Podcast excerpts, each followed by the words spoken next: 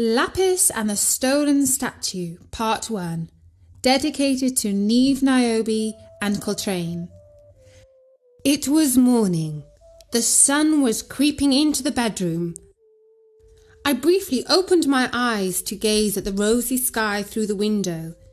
It was the same as yesterday, and the day before, and the day before. Nothing to report there. I went back to sleep perhaps for a minute, and then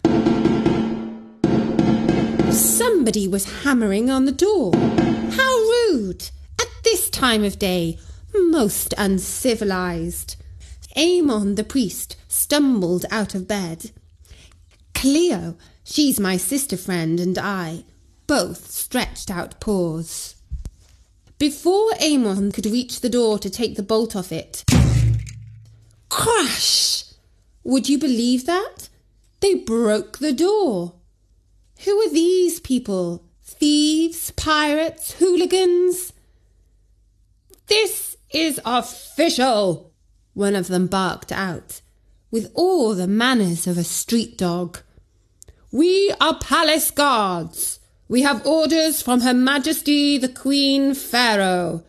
You're coming with us. No way!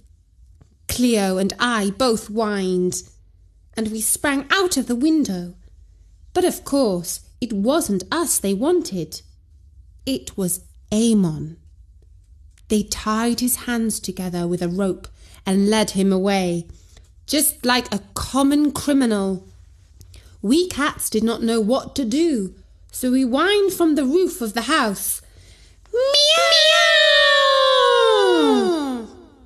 One of those rough so called palace guards threw a stone at us.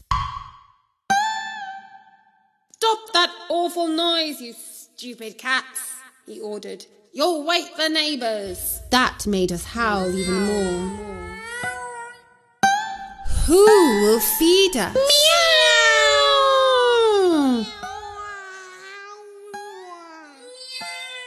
On and on we went until Lord Ra, the sun god, reached his zenith and beat down on us with his hot rays like spears they were. Normally we would hide in the shadows and sleep, but today was no ordinary day. I said to Cleo, my fellow cat and sister friend, I'm bored of whining, aren't you? Yes, she meowed. It's too, too exhausting, especially in this heat. Shall we have a nap and then carry on whining when the day gets cooler? No, I said. Are you dumb? Whining is no good. We've got to go and tell Lady Bastet what's happened. She'll know what to do. It's called Divine intervention. Aren't you the clever one? said Cleo. Although she's my sister friend, under strict orders from Lady Bastet, I still can't help finding her annoying sometimes. The road to the cat temple was so hot it burned our paws. When we reached the gates, we saw thousands and thousands of temple cats, all stretched out, fast asleep, as cats should be when the sun is that hot. It was cooler inside, though. A priest was supposed to stop us cats getting in, but he was asleep, thankfully. We crept past until we were at the feet of the great cat goddess, Lady Bastet herself. Ah, great one, I meowed. Something terrible has happened.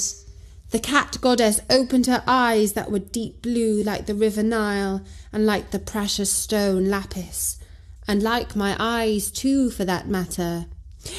Tell me about it, she purred. They've taken my gold statue. Meow! That's terrible, we both said. Who would do such a thing? The goddess, you see, has a great big statue made out of all sorts of stones, sandstone, and more precious ones, and inlaid with gold and ebony and lapis, of course. But she has a little sister, a solid gold statue that sits behind her altar. We both now saw that she was gone. Who could have done such a thing? asked Cleo. The goddess looked and said softly, They say it was your master Amon, because he keeps the key to the inner sanctuary. They say he crept into the temple at the dead of night when the guards were asleep on the job. They say he planned to sell the statue to the Greek pirates. They accuse Amon?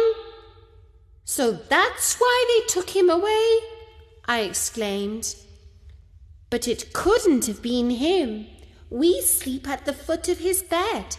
He can't scratch his nose without us knowing about it. Hang on a minute, said Cleo. Who said it was Amon? Simon the Greek. Well, that figured. He's an important priest at the temple. He speaks our language and can meow even better than Amon. But he doesn't like us cats, and we don't like him. He's never kind to us, seems to think that all we are good for is to be made into mummies and sold to the tourists. I bet it was Simon the Greek who took that statue, I exclaimed. I'm sure he's got the key too. He's high up. He would do. And you would be right, agreed the goddess. Please, oh goddess, strike Simon the Greek down, pleaded Cleo. Yes, I agreed. You can do anything you please. Send a thunderbolt out of a clear sky and sink his barge on the river Nile. Then everyone will know that you are angry with him, and they will set Amon free. But Bastet turned up her nose at us, just like we cats do. We're indifferent to most things that don't directly bother us, you see, and so is she. Why should I? she asked.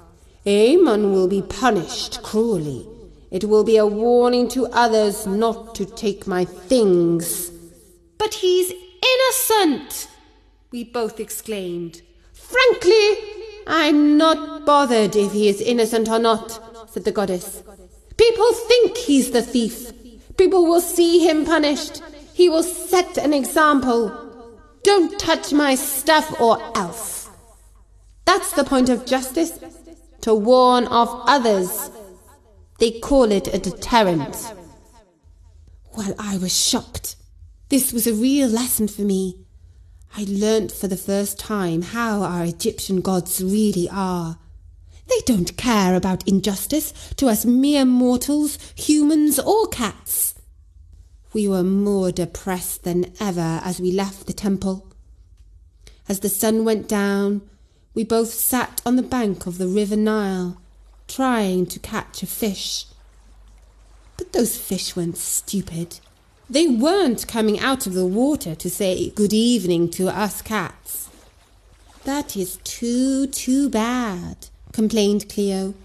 We're going to starve. Meow, I agreed sadly. After a few minutes of contemplating our empty stomachs, we began to hear a steady drumbeat. That meant one thing. Temple's barge was coming up the river to take Simon the Greek on some important business. He always travelled in style. That gave me an idea. Where there's hope, there's a way, I said. And that is the end of this story about Lapis, the Egyptian cat. What do you think will happen to Amon? Will the truth come out?